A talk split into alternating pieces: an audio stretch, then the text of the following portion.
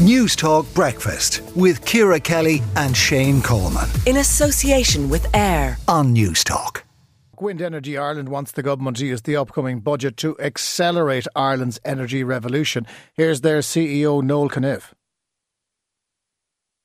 to invest in a number of different areas, including critically into our planning system. Because of the time frame that it takes to develop renewable energy, we're at a point now where we need to invest this year or we really risk missing our 2030 targets when it comes to climate action.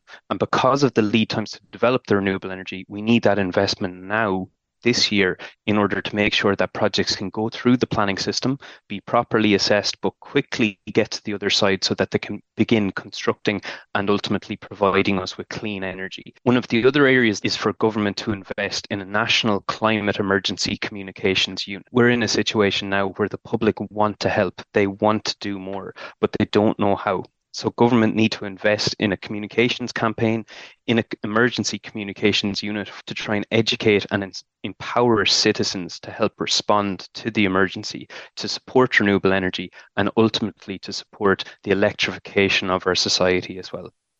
Don Moore is the chair of the Energy and Climate Action Committee of the Irish Academy of Engineering. Good morning, Don. Good morning. Uh, Ireland has an unprecedented opportunity here. We've got the best offshore wind in Europe. We have the opportunity to harness it and to use it. The fear will be that this being Ireland, it'll get tangled up in planning, red tape, and everything that goes with it. Well, that's a real fear, and I'm afraid it's likely to happen based on past performance. Um, there's a number of issues that they've raised in their submission, which I think are very timely. Um, and I, would just like to touch on a couple of them, if I may. One is that it's not just about wind farms, onshore and offshore, and solar. It's about the grid connections, right? We have so we're going to be building renewable energy all over Ireland in places where there's very little transmission, and we need to be able to build the transmission lines to connect them to the grid, which in turn that's how the electricity gets to your home. We haven't managed to build a significant transmission line for nearly 20 years. And it's not for the want of trying.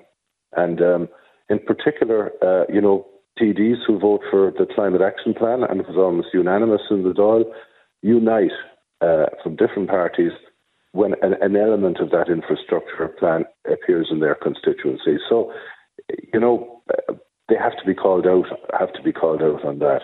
Now, another issue that the, the Irish Wind Association highlight is the sort of institutions we need to drive this forward. You need energy experts. Uh, progress has been made. Organisations like MARA now have who, who actually deal with offshore wind and whatever. But I'd like to feel that the officials in the Department of Energy, for example, were energy specialists. I um, I recall that back in 2008, when we had the financial crisis, Garret FitzGerald pointed out that there wasn't a single economist in the Department of Finance. And so I would like the people in the Department of Energy, which is Eamon Ryan's department, who are dealing with, with these issues to be energy specialists. Yeah, but I'd, look, I'd imagine that, that I, I, don't know the qualifications of the individuals. I'm sure they'll say they are qualified, but they more than likely are civil servants more than anything else. But eh, the, the, the challenge that we have here, Don, is that we don't seem to want to embrace the reality that Ireland could become a global leader on this, and, and we are continuing a business as usual model when, if anything, we should be accelerating what we're doing. You know, let's forget about being a global leader. That's that's hot air as far as I'm concerned. Well, we why is to, it hot air? Because we have the opportunity to do it. No, we don't. We we have the opportunity to electrify our economy. That's what we should be aiming for first of all. If there, if there comes a time when we have an opportunity to export renewable energy, well and good, but there's more, more practical work to be done before that. Now, j- just let me give you one example. Don, can I, Don, can I just put you? That's the yeah. equivalent of the Saudis when they found oil, saying, oh, "Should we leave it there? We'll just take out enough for ourselves." Uh, it, it, uh, well, if you want to get into that discussion, it's all about price at the end of the day. And for example, with offshore wind, it's likely to be far cheaper to build that in the North Sea, which is a shallow sea, than in, than, than in Ireland. So uh, let's let let the future take care of itself. Let's make sure we deliver our own program first. And there, there's a, a significant challenge, for example, just on the horizon. The wind farm, offshore wind farm, proposed the Dublin Array between Laoghaire and Greystones. That will go for planning over the next 12 months. Will we be able to get that through on time?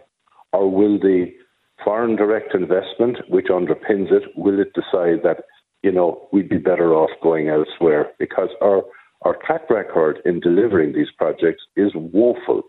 And uh, people, the, the foreign direct investment we need to attract, there's competition for that. And in particular, our European neighbours in, in the North Sea. And uh, I, I, I'm a bit pessimistic, to be honest, uh, given our track record to date. Okay.